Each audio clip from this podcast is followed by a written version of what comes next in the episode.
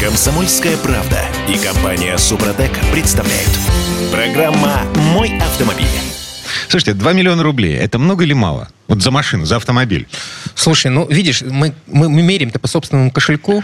А, китайский кроссовер, полтора литра, турбина 150 лошадей, механика 2 ляма с хвостиком а, за вариатор. Ну, то есть миллион девятьсот семьдесят за а, а, обычную машину угу. с вариатором 2 ляма. И три с половиной, если ты покупаешь такую же машину, но на батарейках. Много? Да много, конечно, наверное. Э, это Кирилл Манжулов. Это Дим Делинский. Олег Осипов у нас на связи. Олег, доброе утро. Доброе утро. Это дорого дорого. Пробуксовка дня. И это все, это «Москвич». Мы с вами докатились, дожили до официального старта продаж «Москвичей» по всей стране. Значит, 52 или 53, сколько я не помню. Ну, короче, полсотни э, точек продаж сервисного обслуживания в 23 городах России. Э, все счастливо размахивают... Э, чем там размахивают? Чепчиками. А, да, и перерезают ленточки. Да. На прошлой неделе перерезали. В общем, э, планов громадье, они до конца этого года собираются выпустить и, и продать 50 тысяч машин, серьезно? Слушай, я не видел, чтобы они собирались их продать. То, что выпустить, я видел. А вот там не было написано, что мы собираемся их всех продать. А вот и было. Да, было? А, а ну хорошо. А вот, уже, а вот уже и такси тут и так далее, и каршеринг. Все это в Москве готовы принимать москвичи. Угу. Они же Джак. Они же с механикой или с вариатором. Ну, в такси, наверное, пойдут больше э, с механикой, Механика, а да. в каршеринг с вариатором. Ск... Так что все нормально в этом отношении. А, жизнь а налаживается, московские, окей. Московские чиновники немедленно пересядут на э, электрический «Москвич 3Е». Это Олег 3 шутит? Это у него такой сарказм? Нет, это я не шучу, они об этом говорили. Oh. Во всяком случае, То есть, э, ну, погоди, так, погоди. как-то робко пока, потому что Мерседес и БМВ привычнее. Но, в принципе, можно и на москвиче поездить некоторым категориям. Нет, если что, можно и пешком походить, по большому-то счету, ну, как бы... По большому счету, по Москве пешком не походишь, ну, так. Это Дима. А вот, а наши чиновники, например, эм, пересели на э, этот Genesis это кто? Ну, а, здесь, в Петербурге да, ты имеешь да, в виду? Да, да, а, да. я не понял, что ты имеешь в виду, говоря наши чиновники. Ну да, петербургские, конечно. А, э, я бы тоже назвал не самым скромным автомобилем Genesis. Совсем, совсем не скромным. Э, представительские э, есть э, модели, так что все в порядке. Так, ладно, возвращаясь к москвичу, к третьему. Значит, э, что мы с вами, нам с вами предлагает купить за 2 э, миллиона рублей?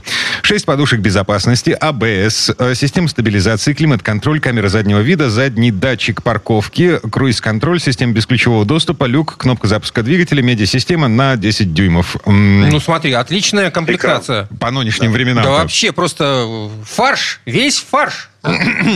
Прикол в том, что Джак вот тот, на, базе которого сделан «Москвич», э, сейчас, вот прямо сейчас, не сходя с этого места, можно купить за миллион девятьсот восемьдесят семь э, в полном фарше на вариаторе. Так ты сейчас про 2 миллиона говорил тоже про, про вариатор. Нет, вот этот фарш, про который я сейчас говорил... Э, а, это... это меньше 2 миллионов, который миллион 970, да? Угу. Ну, короче говоря, С механикой. Раз, разница между э, полным фаршем на вариаторе и полным фаршем на механике, механике э, 100 тысяч рублей, и эти 100 тысяч китайцы... За, зато у тебя написано «Москвич». Ёкарный бабай. Я, я не могу сказать, что в Петербурге это будет маркетинговой фишкой, но в Москве вполне себе будет работать.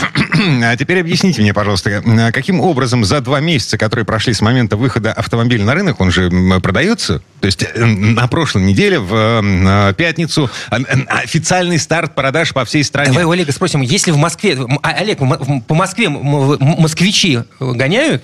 Их видно? Нет, ну пока не видно, конечно. 36 ну, экземпляров. Как их можно? 36 заметить в Москве, вы понимаете. 36 да? машин было продано за два месяца. 4 миллионов автомобилей. Но это, это смешно. А, и, кроме всего прочего, это нормальная ситуация. На самом деле, когда ты налаживаешь сборку внутри страны, автомобиль теоретически и практически раньше становился дешевле. У нас все наоборот. Все очень просто. Это, это не сборка машин. Вот этот самый Джак собирают в Китае, грузят в вагоны и везут в Россию. И уже здесь прикручивают колеса, двигатель, вот это все. А, как вы думаете, а вот от этого процесса, от этой логистики машина подешевеет? Бизнес по-русски. Слушайте, для меня, например, важно, чтобы сохранилось и то, и другое. Пусть они пытаются продать дороже. Это, в конце концов, их дело, москвича. А мы будем покупать дешевле, это, в конце концов, наше дело. а, покупать нам джак или с шильдиком «Москвич». Красивым тоже из Китая. Э, в общем, э, мне кажется, выбор есть, это уже хорошо. Ну... Слушай, а ты уверен, что вот именно такая логистика работает? То есть их сперва собирают, потом разбирают, э, привозят в Москву и опять собирают? Со, за... со свечкой не стоял, ну, а, поэтому... ну, это как- как-то совсем бредово звучит. Эм... Прости, если я в этом вообще не вижу логики. Машина пересекает границу в качестве машины комплекта не как автомобиль. То есть так, с нее нужно снять двигатель и колеса. Так а почему сразу из Китая не везти машинокомплект? Зачем его там собранным везти, а оттуда вывозить собранным? Фиг знает. Вот просто взять машинокомплект и довести их до России, и здесь их собрать. Это явно дешевле, чем собрать, потом опять разобрать, потом опять собрать. Не знаю. Это, э, потом найти несколько лишних деталей, как это обычно бывает. Смешно то, что э, дешевле будет действительно собранную машину открутить колеса бампера, или бампер, и потом привезти в таком вот виде неполноценном, чем э, машинный комплект снимать с конвейера. Это просто технологически сложнее и не нужно. Короче говоря, э, эта технология сборки, чем мы будем врубаться в эти дебри, когда понятно, что машина, собранная внутри страны, должна в принципе стоить дешевле. Она стоит дороже. Ну, да, вот так, такова реальность. Но ну, это на некоторое время скоро, нам с вами... Скоро они будут... Слушайте, они тут заявляют наполеоновские планы, что скоро будут штамповку организовывать здесь тоже в ближайшем Подмосковье. Ну, в общем, все будет э, дешево, сердито, а на самом деле дороже.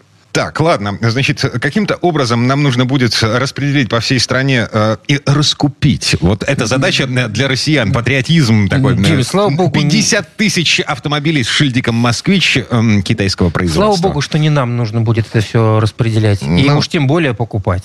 А, что покупают? А, значит, э, появилась статистика по итогам автомобильных продаж в феврале 23-го. А, ну и там, что, предсказуемо. Лада Гранта. 15 140 машин э, за месяц. На втором месте Нива Travel, ну, Шнива, да. 3513 машин. Ну и третье место Cherry Tiggo 7 Pro. Вы хорошо знакомы? Не, не хорошо знакомы? Хорошо знакомы. Чего он... Знакомый Олег Осипову. Олег? Да неплохо знакомый. Неплохо ездит автомобиль э, большой. А, неудобные двери, но я об этом, собственно, рассказывал. Все абсолютно предсказуемо. А, но на самом деле обидно то, что, конечно, покупаем мы в первую очередь доступные, дешевые автомобили. И «Ладу Гранту» без АБС и подушки безопасности, напомню. Правда, без АБС она будет выпускаться до ноября, если не ошибаюсь а в, нет, даже в августе. В августе она должна уже оснащаться системой АБС. Так что Местного будет производства. дороже. Но китайской на самом деле. Дима, ну ты взял и все Слушай, но китайская тоже работает. Я испытывал. Все, так сказать, ничего. Работает. Угу. Ну, Главное, чтобы работало то, что будет производиться здесь. Они же собираются внутри страны производить. Ну да. Вот, это уже хорошо, так сказать. Ну, импорт, как бы, реально импортозамещение. Угу. Я смотрю дальше в этот список, в топ, в рейтинг. А, там только раз, два, три, три русские машины в этом э, топ-10. Гранта, Шнива и классическая Нива 4 на 4, которая называется сейчас Легенд.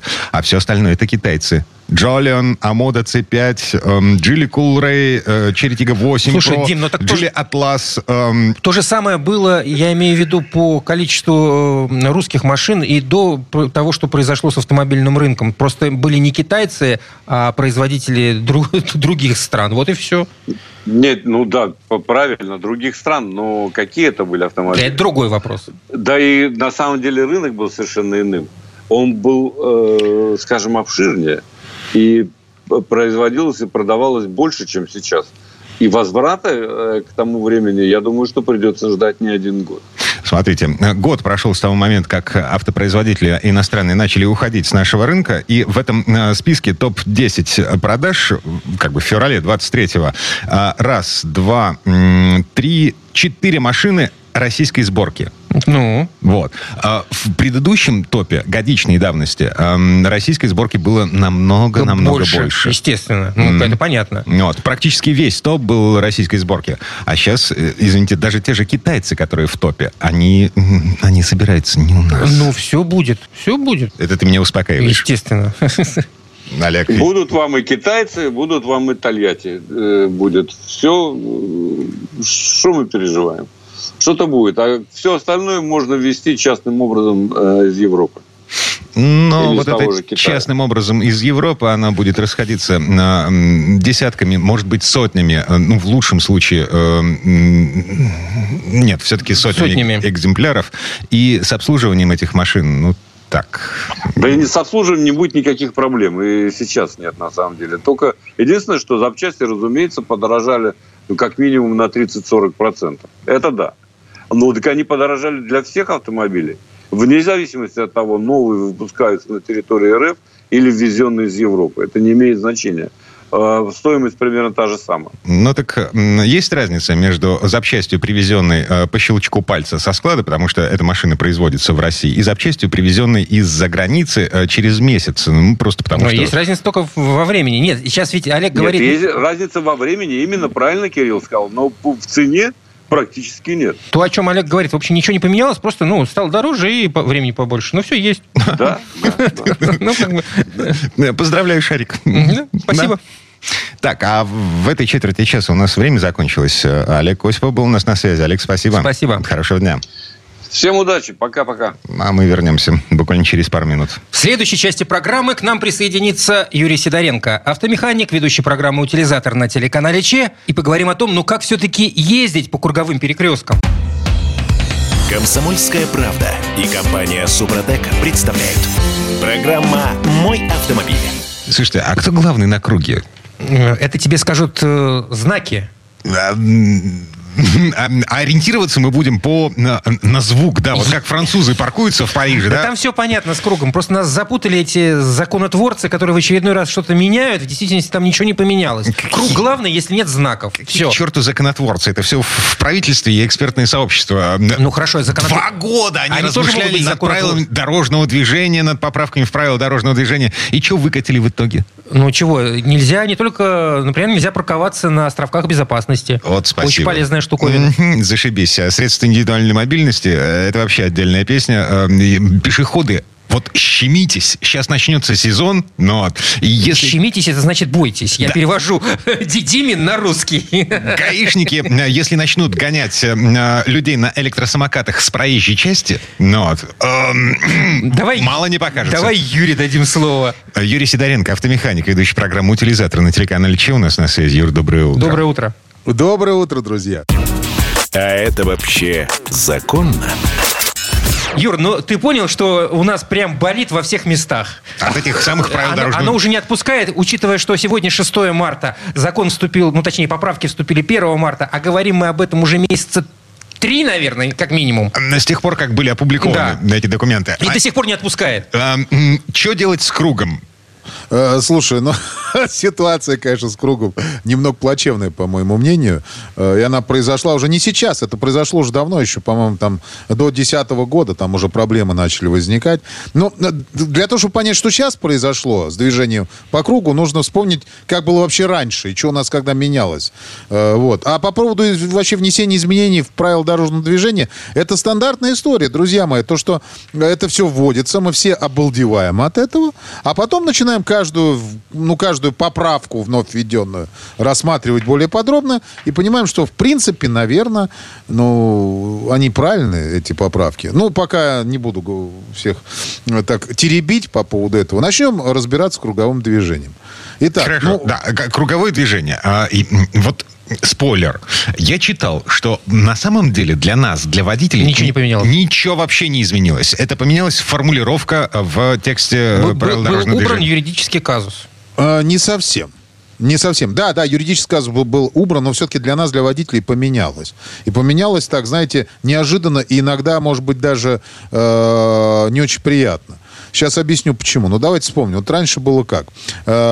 Вот до 2010 года. То есть вот я прекрасно помню, было очень удобно, вот сразу же могу сказать. То есть приоритет отдавался транспорту, который въезжает на круг.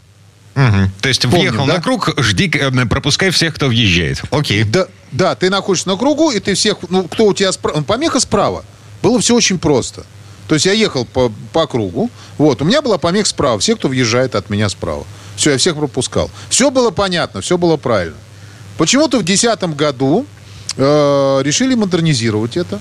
А я, я вспомнил, я помню, почему, на самом деле, э, решили приблизить нас к Европе. Но нет, в Европе здесь, действует, нет, действует правило, э, по, по которому господа, человек в круге главный. Господа, давайте будем честны. Здесь дело не в том, что нас хотели к кому-то приблизить, а дело в том, что хотели э, сделать круг тем, чем он задуман. Потому как если пропускают э, тех, кто въезжает в круг, надобность круга отпадает. Круговой перекресток именно в том заключается его суть, чтобы те, кто в круге, ехал быстрее. Тогда перекресток приезжается быстрее. Так, ладно. Вот окей. сейчас вот как раз вот, между прочим, Кирилл сказал частично, то из-за чего как раз сейчас вот опять вносили изменения. Вот ты частично, Кирилл, про это сказал. Запомним сейчас, что сказал Кирилл. Вот. И дальше э, будем двигаться. Значит, смотрите, с 20 ноября 2010 года э, весь транспорт, выехав, выехав, выехавший на круг, имел приоритет и мог беспрепятственно съезжать на любую примыкающую дорогу. То есть ты въехал на круг, и с него съезжаешь, ну, вот как угодно. Да, но, ты на круге, ты главный, окей. Да, да, но, но, но, вот здесь вот как раз ввели определенные э, казусы, на которые не очень обращали внимание, либо забывали ставить знаки. Смотрите, в данной истории нужно было смотреть вокруг круга, э, то есть должны были ставить знаки, что это главная дорога. Понимаете, какая история? Вот. А у нас почему-то их забывали Нет, ставить. Та, Юра, насколько я понимаю, проблема заключил, заключалась в том, что ввели э, поправку в правило, что теперь главные на круге, но при этом не, убра... не, не сделали сноску на что делать людям, которые едут по главной дороге, потому как... Не-не-не, приоритет... это позже, это позже, это а, позже. это в семнадцатом году Конечно, уже. конечно, да. Я говорю про десятый год. Что у нас произошло? То есть нам сделали, что те, кто на круге, они уже теперь главные. Вот. Э, однако это было сделано все с помощью знаков приоритета, которые начали устанавливать перед кругом. То есть, понимаете, да? Вы едете, стоит знак «Уступи дорогу». Вот. И, и, на, и на нем как раз изображение, что круг – это главная дорога. Вот. Все, то есть понимаем, что если эти знаки стоят, то все нормально. И что самое интересное, и не отменили старое правило. Вот почему путаница-то была. То есть если никаких знаков не стоит, тогда ты должен был опять пропускать э, машины по правилу про правой руки. То есть помехи с правой стороны. Вот тогда начался вообще полный коллапс вообще вот с этим. Ну, понимаете, да? Вот. После чего в семнадцатом году как раз э, вот и сделали вот эту вот историю, что э, круговое движение вообще всегда право, вот, и ему обязаны уступить и дорогам движутся по, по такому перекрестку. Все. Угу. То есть вот сделали вот так. За исключением тех случаев, когда главная дорога вливается в круговой. Там не было, понимаешь, в чем там дело? Там не было в, этого, в чем, в вот все дело. Где да. описано правило поведения на круге, сказано, круговое всегда главное. Но при И этом все, никто да. не уточнил, что делать с главной дорогой. А главная дорога осталась в приоритете. Два раза в неделю я проезжаю круговой перекресток, в котором э, крест, который я пересекаю, он второстепенный. Значит, я еду по главной. Значит, ты перед, главный. Перед ней, значит, висит знак главной дорога, висит знак круговой перекресток и висит схема расположения главной все дороги самое, на этом круговом было. перекрестке. Все, все то же, что и было. Ну. А сейчас они просто ввели дополнение в правила о пересечении кругового движения. Они просто написали это что круговое движение главное, если нету нет знаков знаков приоритета по, по главной дороге. Угу. Ну, правильно, да. Вот совершенно сейчас правильно все сделали. То есть ты едешь все время, у тебя все главное. Если у тебя изначально не стоит, то что ты вдруг заезжаешь со второстепенной дороги на, на вот это вот, э, на, на кольцо. То есть у тебя должно быть как раз вот стоять знак обозначения главной дороги, как она идет по, э, по круговому перекрестку. Ну, то есть понятно, да? То есть если, если ты едешь по главной дороге, то тебя теоретически должны пропустить. Ну, теоретически. И, и, и, и практически, Юра, ну что же тут дело? Да, если светофор, соответственно. Друзья, нет, не обязательно даже. Может не быть светофора. Главное, чтобы стоял знак. И если есть светофор, то есть, может быть, а, э, например... Светофор на круге – это вообще отдельная тема. Они есть. Типа, не на круге, а перед кругом. Перед кругом. Ну да, вот. И это знаешь, для чего было сделано в основном? Объясню, какая история получилась. Э, это было сделано, когда э, перекресток вот этот большой, вот он пересекает, э, например, трассу. Вот это часто бывало, вот на котором реально из-за вот предыдущих правил, ну, были казусы определенные. То есть, как бы, вот, например, я езжу по Егорьевскому шоссе, и там за Егорьевском есть громадный перекресток. То есть, даже не за Егорьевском, а, а въезд в Егорьевск. Громадный перекресток, он здоровый, ты просто, ты не видишь этого круга. Когда он маленький, ты еще понимаешь, что происходит. А там он реально здоровый. Там круг, наверное, ну, метров 600. Сам по себе. Вот. И там четко стоит вот эта трасса Егорьевское шоссе, а сбоку есть куча подъездов, это примыкающие дороги. И там сейчас четко стоит, прям вот как это должно быть. То есть, если я еду по Егорьевскому шоссе, у меня стоит указание, что это главная дорога. Естественно, как, как она идет по, через круг. А со всех остальных, с примыкающих вещей, у нас стоит что? Что? А, а, Уступи дорогу. Самое. Да. Уступи дорогу и, и вот эта вот вещь, как идет главная дорога, вот эта вот табличка информационная. И становится все в принципе понятно. Но теперь для того, чтобы... Раньше то же самое было, ничего не поменялось. Но теперь это вписали в правило, что ты обязан пропускать тех, кто едет по главной дороге. У меня Все. вот какой вопрос. У меня вот какой вопрос. А не лучше ли бы сделать без исключения круг главный? То есть едешь по главной дороге, круговое движение, все, стоп, все, все твои приоритеты закончены, вот круг главный. Сейчас как в Европе. какой-нибудь э, специалист из Центра организации дорожного движения э, будет долго и упорно размазывать тебя э, лицом по асфальту в связи с тем, что есть дороги, которые вливаются в круг, будучи главными, и по ним трафик больше, по ним машин ну, проезжает больше. Понимаешь, в чем дело? Для того, чтобы вывести я, их с этой главной смотри, дороги. Дим, да. я, на, на что я могу тебе сказать как водитель, который пользуется дорожной сетью и сталкиваются с таким круговым движением. А, понятное дело, что сейчас я приведу пример, например, там, Ленинского проспекта, там есть круг на площади Комсомола, кто не с Петербургом, да, да. Не, не поймет, о чем речь. Там а, вливается главная дорога, соответственно, все на круге в час пик, они пытаются пропустить. Там такое творится. Ну, потому что эта главная дорога, она он действительно очень интенсивное движение. И круг начинает заполняться, и в результате все примыкающие к кругу второстепенные дороги становятся в пробке. Отлично. Ты не видел Смысл, клинч? А, Смысл а, этого? Пробочный клинч, когда круг замыкается. Не очень понял вопроса. Да, да, я а, видел это, я видел. Конечно, конечно, все, понял. Это прикольная тема. Так, а, а если, если бы был, круг был бы всегда главный и для главной дороги в том числе, мне кажется, такой бы проблемы не было. Ну, я, может быть, и ошибаюсь. Ну, опять же, возвращаясь к опыту европейских стран, ну, там круг, круг работает и ничего. Короче, а, значит, у нас с друзьями из госавтоинспекции такая традиция. Каждый... В баню? Да. Каждые пару лет мы придумываем какую-нибудь хрень для того, чтобы а, водитель в нашей стране... Чесал репу. При приближении к каким-нибудь э, круговым перекресткам, в частности. Как теперь это, это... Как обычно, ответ. Вот как вы привыкли проезжать круговой Все, перекресток? ничего не поменялось. Вот так Точка. и проезжайте. А, а у нас, э, ну, в этой четверти сейчас все. Юра, спасибо. Юр, спасибо. Большое, большое пожалуйста. Всем удачи. Ну, а мы вернемся буквально через пару минут. В следующей четверти часа у нас Федор Буцко. Поговорим о результатах большого теста летней резины. Комсомольская правда и компания Супротек представляют. Программа «Мой автомобиль». Тянем резину в этой четверти часа, летнюю резину.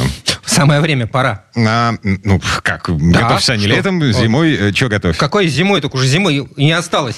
А, короче говоря, э, значит, во-первых, по данным Росстата, за 2022 год стоимость автомобильных шин в России выросла на 24%. Э, на самом деле, как бы там все по-разному. Вот. Ну, я бы сказал, чуть больше, на, мой, на мое ощущение. Есть резина, которая подорожала на четверть, на треть, а, то, видимо, то, в два то, раза. То, на ту резину, на которую я смотрю, подорожала значительно. Есть, которая подешевела. И вот что брать, ну, как бы тот еще вопрос. Э, просто потому что э, той резины, к которой мы привыкли, ее, ее немного. Будем слушать экспертов. Вот. Федор, Федор Буцко у нас на связи. Федь, доброе утро. Доброе. Доброе утро, друзья. Дорожные истории. Так, а, мы на самом деле сейчас будем рассказывать о, о чуть более экспертной, чем наше мнение, оценке вот. Ну, просто потому что а, немцы из АДАЦ, это автомобильная организация, которая... Э, О которой мы уже не раз говорили. Занимается изучением всевозможных автомобильных аксессуаров и э, всяких приблуд, всего-всего, что связано с автомобилем. Короче говоря, они выкатили результаты свежего исследования... Э, свежих летних шин. Федя. Да, все верно. Свежих летних шин, и они давно этим занимаются. АДАЦ проверяет шины и публикует свои тесты уже 50 лет. Вот как раз у них юбилей 50 лет.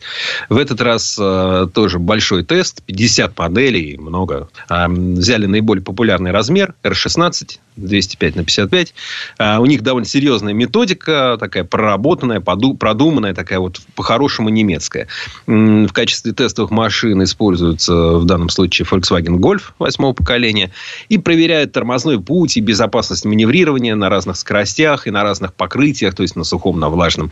А, контролируют стираемость, то есть, по-нашему говорят, долговечность. Э, проверяют коэффициент сопротивлению качению, то есть расход топлива, а, шумность, ну и так далее. В итоге получаем гигантскую таблицу, по которой можно диссертацию писать. У нас э, цели ну, не столь глобальные, поэтому в общих чертах расскажем просто об итогах. Давай. В категорию лучших шин в этом году попали, ну, никого это не удивит, Goodyear, Fish Grip Continental премиум контакт 6, Мишлен, Bridgestone, Nokia. Ну, это, собственно, мы и сами знали, что это В общем, не надо было это, да, открывать это, да. тест тем не менее, из интересного. Очень хорошие результаты показали шины Falcon. Falcon японские шины. Такое? Они у нас есть. Я, я, я, ну, то есть, там реально огромная таблица у АДЦ получилась. Я оттуда убрал, а, рассказывая вам, все, что в России не продается.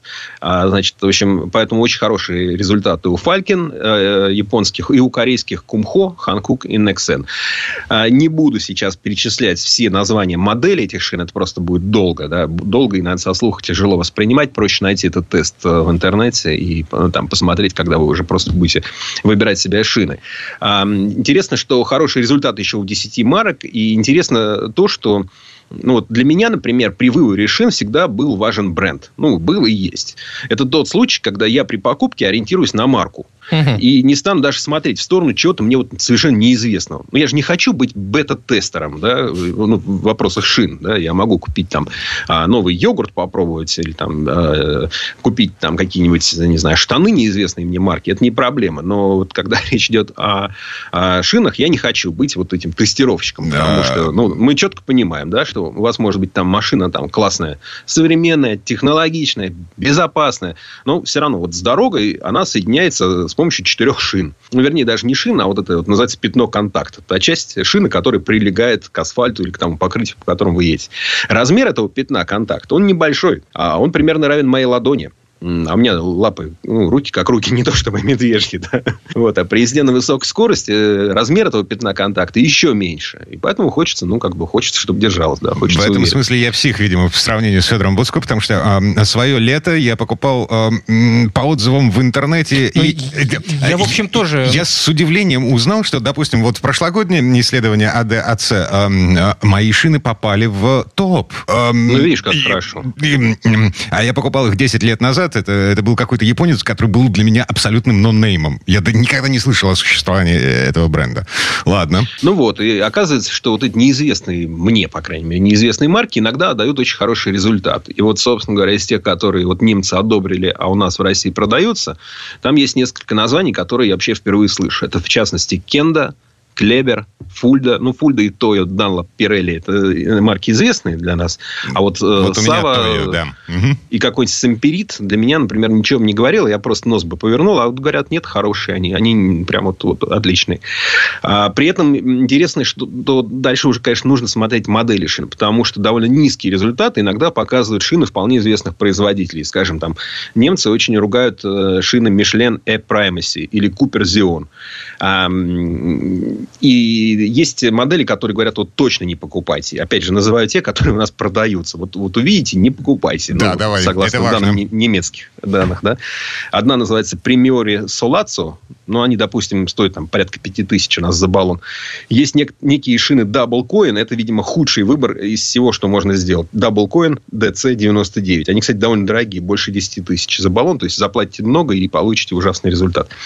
Еще ругают Evergreen и Ricken Road. Это вот шины, которые заняли низ. Мне ничего не, не говорит. Никогда таких не слышали. Ну, вот и не, и не, и не слышишь. Но когда будешь покупать, и вот тебя там, э, ты посмотришь на какой-нибудь, э, э, не знаю, там, континенталь, ох, дорого, а вот тебе продавец скажет, есть такие шины, они вообще очень классные, то залезь в интернет и проверь, что такое. Почему не надо вот такие шины покупать? Вот пример из немецкого теста. А, берем два одинаковых автомобиля. Ну, в случае с немцами это Volkswagen Golf, новенький, свеженький, значит, все хорошо. Вот два одинаковых автомобиля едут по мокрому асфальту со скоростью 80 км в час. За рулем два одинаково умелых, хорошо выспавшихся водителя. Оба своевременно замечают, что на дорогу вышел лось, или там упало дерево, или что-то еще произошло, что требует экстренного торможения. Если машина обута в шины Continental Premium Contact 6, она остановится через 34 метра соседняя машина начинает торможение в тот же момент, проезжает еще лишние 25 метров, потому что у нее Double Coin DC-99, понимаешь, 25 метров лишних. Это, то есть, когда... это практически в два раза. Ну, это очень ну, много. Ну, это очень да, много. То есть, когда машина с хорошими шинами уже остановится, машина такая же обутая в плохую резину будет ехать, скользить, вернее, со скоростью 50 км в час. Ну и дальше вот вопрос, с какой из машин вы бы хотели оказаться, он, наверное, уже даже не требует ответа. А, а, понятно. А, вся эта таблица, эта огромная таблица, она опубликована, уже опубликована в интернете. Ее можно найти, эм, в том числе на сайте АДАЦ. А русскоязычная версия есть? Слушай, ну найдется, но кроме того, сейчас все браузеры легко переводят. Э, просто нажмите перевести. Ну, будет у вас чуть корявенький, машинный, но нормальный, понятный перевод. Не проблема. АДАЦДЕ. Угу. Так, ладно. А что у нас еще интересного есть? Что интересного в Германии? Вот мы ездим, да, вы, вы же, наверное, пользуетесь навигатором, особенно вот в, в поездках э, дальних каких-нибудь, которые вам подсказывают э, скорость, камеры, где стоят, там, чтобы вовремя вас бросили. Да, да, да. А в Германии, а в Германии это запрещено. И тут недавно, э, значит, вышло дело, было в суде, и вот судом было рассмотрено. Там ситуация была следующая. А Известно, что такие приложения запрещены в Германии. Не должен водитель знать о том, где камеры стоят. А, но э, это не касалось, вроде бы, если он, допустим, не на свой телефон смотрит, а вот рядом с ним человек сидит. Ну, штурман у него. Жена, например, да, теща, ну, неважно кто. Господи, да в бардачок положил, и а он тебе голосом из бардачка. да. В общем, в конце 22 года была история. Полиция остановила человека, который ехал с превышением. Он не вовремя как-то начал прятать телефон куда-то от себя, отбрасывать, значит, когда его уже остановили. Полицейские заметили, открыли, посмотрели, увидели, что приложение у него стоит, которое, значит, показывает камеры, и выписали ему штраф на 100 евро. Стоп, стоп, стоп, стоп. А с фигов ли они... Они же не имеют права заглядывать в мое приложение, в мой телефон. Ну, может быть, у него висел он на, на стекле. Там. Я, я не, не знаю, вот этой подробности я не знаю, но суть в том, что полицейские полицейские обнаружили, что у него работало приложение, подсказывающее о том, где дорожные камеры стоят. Ему выписали штраф на 100 евро, он пытался судиться, мол, телефон-то был не мой. Ага. Но, соответственно, проиграл это дело. Суд постановил, нет, нельзя ни в каком виде, ни вам, ни пассажирам, ни теще, никому нельзя, чтобы в машине работало приложение, которое подсказывает о наличии камер. Вот, кстати... И забавно, что издание извини, да, да, издание, да. которое публикует вот эту информацию, оно э, ну, вниз в подвал статьи дополнительно поместило рейтинг таких приложений. Они, кстати, все платные. От 1 до 10 евро стоят. Ну и, собственно, Слушай, тут непонятна логика немцев. Ведь э, все говорят, что камеры ставят не для того, чтобы деньги взимать, а для того, чтобы... Ну, Успокаивать водителей. Да, здесь, в общем-то, ну, ты что, ты обеспечиваешь? Нет, логика есть. Смотри, так водитель знает, вот я должен успокоиться на своем маршруте вот в этих трех местах, а в остальных ага. Э, моментах я могу, могу гнать. быть беспокоен. А тут я должен а они не беспокоиться знают, на, все, на всем протяжении. Понятно. Да. В Москве, Петербурге, в Казани решают эту проблему следующим образом. Просто ставят камеры каждые 500 метров. В общем, да, тут как Да, да, да, конечно. Так оно и есть, кстати, на нескольких дорогах у нас. А у нас осталась еще минутка-другая, нет? А, слушай, минута ровно осталась. Тогда быстренько. Смешная история. Мерседес и производитель одежды Монклер это который пуховички делает по 100, по 200 тысяч рублей, а, выпустили машину такую, ну, шоу-кар. Значит, взяли Гелендваген, выкинули из него мотор, зато нарядили его в такой, как бы, в пуховик, прям с молнией, со всеми делами. Вот. И, и собственно говоря, ну, показывали в рамках недели моды, вот, вот что можно нарядить, значит, Мерседес в пуховик. А я подумал, что это открывает еще большой простор для фантазии, ведь для таких коллабораций это называется. Да? Почему бы, например, BMW не объединиться с Дюрексом? Да, они же все равно поворотники не, не, не, не, не, водители же не включают поворотники, ну, завернуть машину в латекс, например. Да, да. Мы тут, кстати, недавно выяснили, почему водители BMW не включают в поворотники. В некоторых моделях это тупо неудобно. Это просто сделать почти что невозможно. Ну да, а какие-нибудь китайские марки могли бы объединиться с производителями инструментов, там, обвешиваешь кузов отвертками, гаечными ключами, они же, ну, когда-нибудь же все равно пригодятся. Я понимаю, УАЗик нужно сразу в болотные сапоги запаковывать. Так, слушайте, ну пошла фантазия, пошла, я смотрю. Никаких, никакого времени нам не хватит, чтобы все перечислить. Федор Буцко был нас на связи. Федь, спасибо Спасибо. Федь. Хорошего дня. Всего вам доброго. А мы вернемся буквально через пару минут. В следующей части программы у нас журналист и летописец мирового автопрома Александр Пикуленко. И послушаем историю об автомобиле убийце, который задушил жену Сергея Есенина. Комсомольская правда и компания Супротек представляют. Программа «Мой автомобиль». А это мы вернулись в студию радио «Комсомольская правда». Я Дмитрий Делинский. Я Кирилл Манжула. И в этой четверти часа у нас традиционная история от Александра Пикуленко. Айсидора Дункан, вне всяких сомнений, была одной из самых великолепных и прекрасных танцовщиц конца 19-го, начала 20 века. Именно ей приписывают роль основоположницы так называемого «свободного» или эротического танца. Ну, как правило, за талант и грандиозный успех приходится расплачиваться, и цена может быть гораздо более весомой, чем та популярность и слава, которая приходит с тем самым успехом. Айсидора Дункан так и не обрела личного счастья. В любви она пережила смерть своих детей, концом ее жизни стала нелепая, совершенно глупая смерть. Айсидора Дункан, жена Сергея Есенина, погибла в Ницце 14 сентября 1927 года. Конец шали, намотанный вокруг ее шеи, попал в ось колеса автомобиля, на котором она совершала прогулку. Трагическая смерть танцовщицы детально описана подругой Эсидоры. Там даже указана марка автомобиля – «Бугати». Однако на самом деле это была совсем другая машина. И вот здесь слово Сан Санычу. Предыстория. Жизни Айсидоры Дункан, известной танцовщицы и второй жены Сергея Есенина, автомобили играли странную и страшную, поистине мистическую роль. В 1913 году в Париже при загадочных обстоятельствах погибли двое ее детей и гувернантка. Автомобиль «Рено», в котором они ехали, упал в сену. Сама Исидора множество раз попадала в аварии, разъезжая по России, а путешествуя по Европе с Сергеем Есениным, им пришлось сменить четыре автомобиля. Пылкая и неудержимая Айсидора постоянно терроризировала водителей, чтобы те ехали быстрее, что, конечно, неоднократно заканчивалось неприятностями – Одна из близких подруг Айсидора Дункан как-то написала про нее. Быстрое движение было для нее так же необходимо, как дыхание. Она жила только тогда, когда неслась как сумасшедшая, останавливаясь только за тем, чтобы поесть и выпить. Я до сих пор не понимаю, как мы не разбились раз двадцать, если не больше. Кульминация трагических взаимоотношений великой танцовщицы с автомобильным миром той эпохи наступила 14 сентября 1927 года в Ницце. Около 8 часов вечера Айсидора Дункан отправилась обедать в кафе неподалеку от гостиницы, где она остановилась вместе со своей подругой Мэри Дести и кинематографистом Иваном Николенко.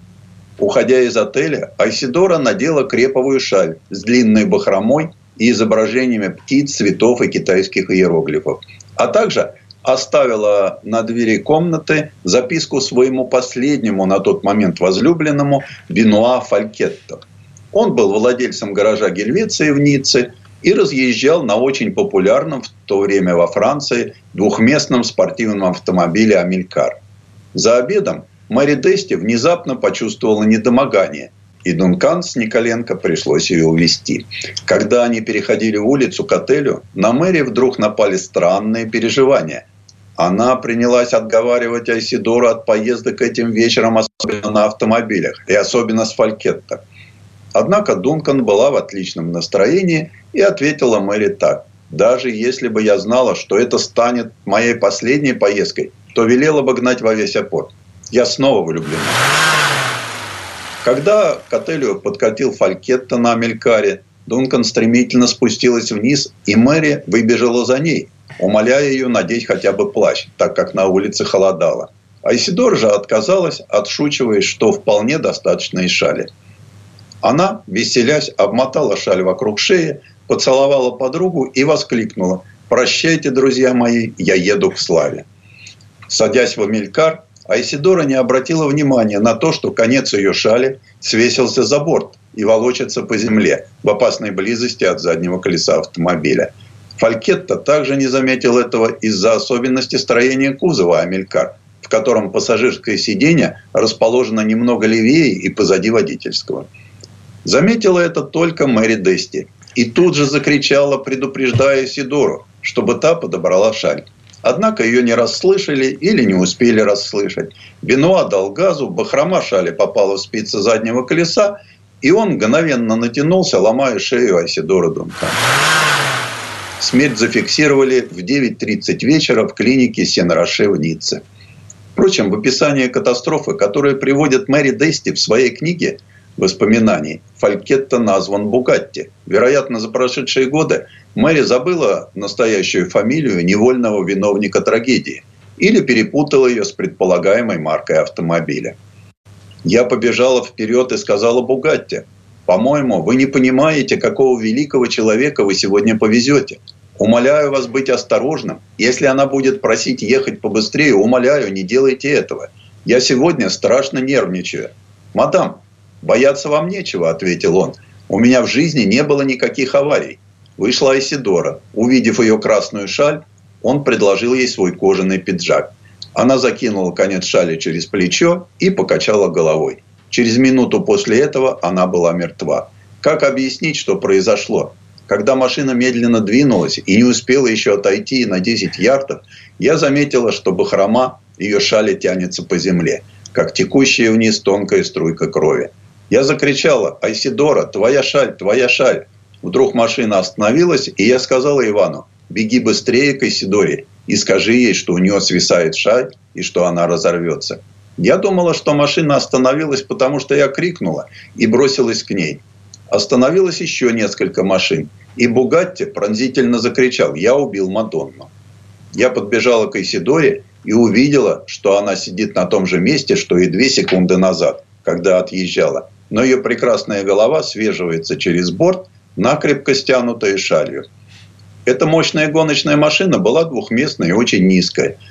Так что Бугатти, чтобы увидеть шаль, должен был повернуться. Крыльев у машины не было. И когда Айсидора закинула конец шали через плечо, Тяжелая бахрома зацепилась за заднее колесо с ее стороны. Первый же быстрый оборот колеса сломал ей шею, убил ее на месте. Как она того всегда желала. Она не мучилась ни секунды и не успела понять, что же происходит. Точно так же гибель знаменитой танцовщицы показана в знаменитом фильме «Айсидора». В фильме, как вы сами можете убедиться, она садится в красный Бугатти тип 35. Видимо, из-за воспоминаний Мэри Дести, едва ли не единственной свидетельница катастрофы, видящей все происходящее в мельчайших подробностях, и возник миф о том, что виновником гибели Айсидоры стал автомобиль «Бугатти». И только самые дотошные биографы, такие как Питер Курт в его работе «Айсидора. Сенсационная жизнь», обращают внимание читателя на то, что виной всему было вовсе не «Бугатти», а «Амелькар Гранд Спорт». Эта модель была весьма популярна во Франции в конце 20-х годов, поскольку не раз одерживала победы в престижных спортивных соревнованиях. Кстати, известен даже регистрационный номер машины, принадлежащей Бенуа Фалькетта 1318 М9. Чтобы убедиться в правоте Курта, достаточно просмотреть многочисленные газетные отчеты о происшествии. Так что же представлял собой автомобиль, по вине которого произошла трагедия? Кабриолет Амелькар Гранд Спорт с заниженным клиренсом были самыми популярными моделями фирмы Амелькар. Начал выпускаться этот автомобиль в 1924 году. На него ставили четырехцилиндровый двигатель объемом 1074 кубических сантиметра и мощностью 30 лошадиных сил, трехступенчатую механическую коробку передач и тормоза на все колеса. Модель Grand Sport была настолько популярна, что ее производили по лицензии в Германии, в Австрии, в Италии. Во Франции Амелькар в шутку называли «Бугатти для бедняков». Возможно, именно поэтому стал так популярен миф о том, что шаль Айсидора Дункан попала в колесо именно автомобиля «Бугатти». Модель очень хорошо продавалась. Тогда она стоила порядка тысячи долларов и имела хорошие характеристики для любителей скорости. Максимальная скорость была 115 км в час – а так как некоторые модели успешно тюнинговались, то достигали максималки и в 130 км в час. Неудивительно, что шаль Айсидора Дункан попала в спицы заднего колеса Амелькар, так как на гоночные модели не ставили крылья. Всего с 1924 по 1929 годы было выпущено чуть меньше 5000 машин. В 1937 компания «Амелькар» соединилась с французским производителем пушек и автомобилей «Гочкис», выпустив несколько новых моделей. Во время Второй мировой войны производство было свернуто и после войны уже не возобновилось. А злосчастный автомобиль-убийца с номером 1318М9 был продан на аукционе за огромную сумму в 200 тысяч франков. И со временем его следы затерялись. Предыстория. Сан Саныч, спасибо. Это был Александр Пикуленко, летописец мировой автомобильной индустрии. И у нас на этом все на сегодня. Дмитрий Делинский. Кирилл Манжула. Берегите себя.